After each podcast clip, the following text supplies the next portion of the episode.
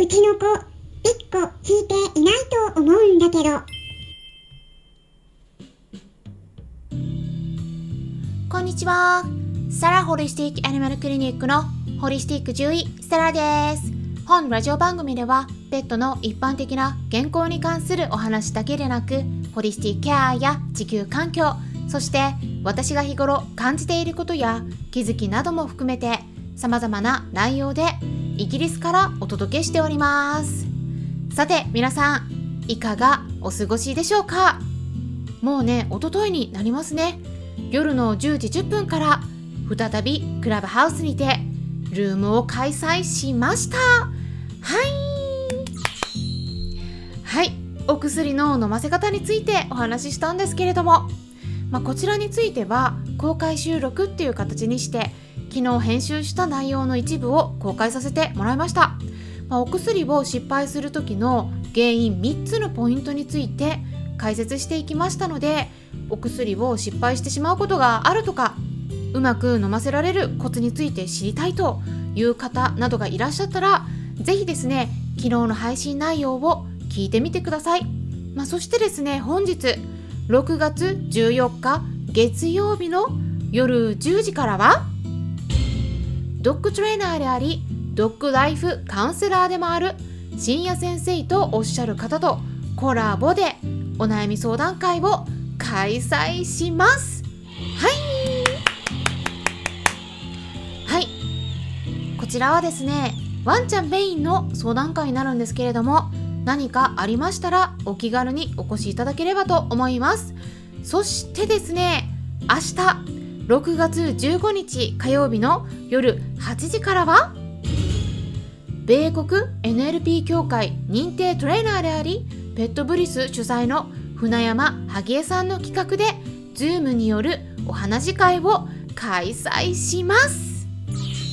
はい。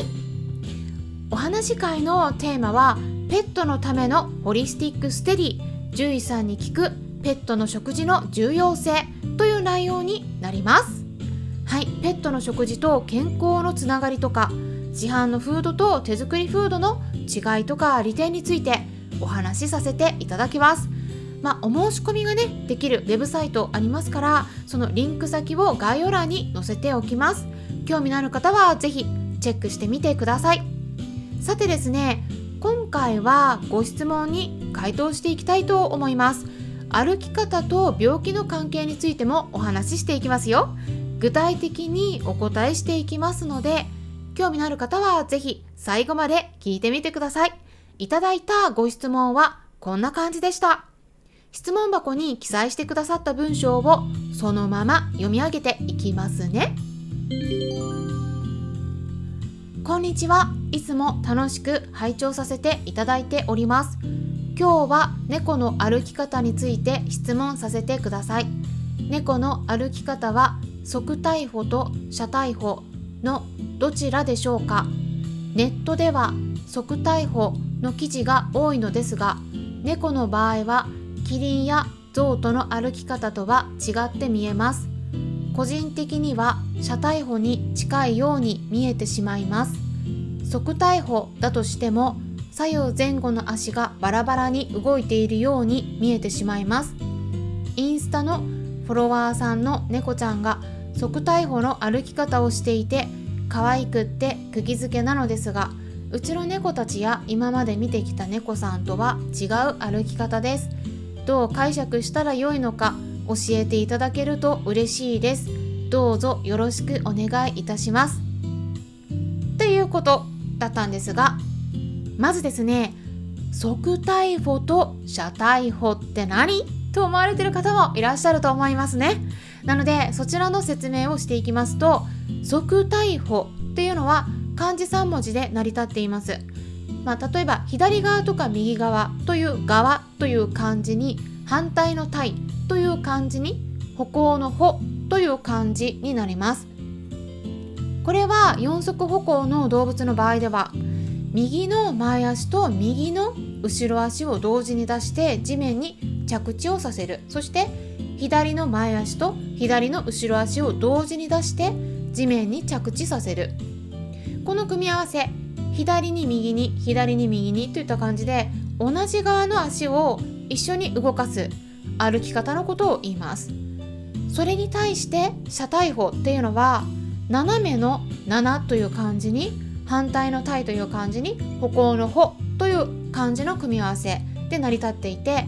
意味としては四足歩行の動物の場合では右の前足と左の後ろ足が同時に動いて地面に着地をするそして左の前足と右の後ろ足が同時に動いて地面に着地して歩くという歩き方になります。まあ、それでねご質問に対しての回答をしていきたいと思うんですが結論を先にお伝えしますと猫ちゃんの場合これねワンちゃんでも同じことが言えるんですが実はですね歩き方っていうのは歩くスピードによって変わるんです。なのでバラバラに歩いているように見えるっていうのも実はあっています。まずですね特にゆっくり歩く時は基本的には4本足全てがバラバラに動くんですね。なのでこれは側体歩でも車体歩でもありません。これを英語では4 beat gait って言います。4つの足で動くですね。歩き方です。分かりやすいのが大間さんですね。例えば大間さんがコンクリートの上を歩くとしかもゆっくり歩く時ですね。パカッパカッパカッパカッでめの音が鳴りますよね。これ4つのビートになります。でもですね走り出すと変わるんですね。これがパカパカパカパカっていう2ビートになります。2つのビート。うん。なぜかっていうと足は4本あるんだけど2本の足が同時に着地するから音がそこで1つになるんですよね。2つじゃなくて。だから4本の足だったら音が4つではなくて2つに減るからなんです。こういうのは猫ちゃんでもワンちゃんでも同じになります。ゆっくりの時は基本は4本足がそれぞれバラバラに1本ずつ着地するんですけども早歩きになると多くは2本で着地をし始めます。で車体歩になることが多いというふうには言われているんですね。ただ猫ちゃんによってそれぞれ変わるっていうことなんです。でもう一つの早歩きのパターンとして側体歩だから両方あるんですね。2本の足つまり右の前足と右の後ろ足の組み合わせと、まあ、もう一つは左の前足と左の後ろ足の組み合わせですね。これが同時にそれぞれ地面に着地するっていうのが側体歩になるんですけれどもこの辺で側体歩と車体歩両方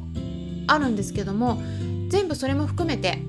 解説されたすっごくね分かりやすいアニメーションの動画があるんですね、まあ、英語なんですけれどもこれ動画をね見るだけである程度わかると思いますので概要欄にリンク先を載せておきますから興味のある方は是非チェックしてみてください。そしてね私まずね最初にゆっくり歩く時は基本的には4本足バラバラに動いているってお伝えしましたよね。でもゆっくりなのに最初から側体歩とか車体歩の歩き方をする子が中にはいます。まあインスタグラムとか YouTube の動画の方でもそういった歩き方をする子の動画見られると思うんですが大体ですね歩き方見てるとうーんちょっとね関節に問題あるんじゃないかなっていう歩き方してるんですね。足がね開いちゃったりしてるんですね。でちょっとかばってる感じです。で特にね片足もしくは2本の足に問題があったりすると4本足バラバラに出さなくなります。なぜかというとその足に負担をかけたくないからです。2本足を同時に着地させることによって1本の足にかかる負担を減らそうとしてるんですね。なのでねよちよち歩きとかそういう独特な歩き方の猫ちゃんを見るとね可愛いように思われるかもしれないんですけれどもあのそういった特徴的な歩き方をする子の中には関節の問題が隠れてることがあるということをぜひね皆さんに知ってもらいたいなと思います。猫ちゃんとかワンちゃんの場合1本の足に問題を起こしても他の3本に問題がなければ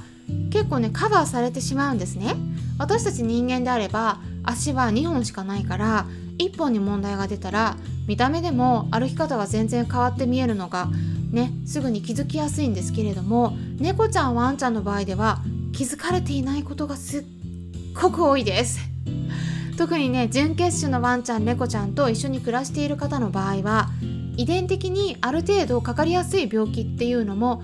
調べればわかると思いますのでもしもねかかりやすい病気の中に関節の病気が含まれているのであれば是非ね定期的に歩くところの動画を撮影してみてください。で撮影した動画を再生する時にスローモーションにしてみるんですね。あとはちょこちょこと動画を停止させながら見たりすると歩き方がねおかしくなっていることにも気づきやすくなります。何か問題が見つかった時に獣医さんに見せる時も動画があると便利ですね。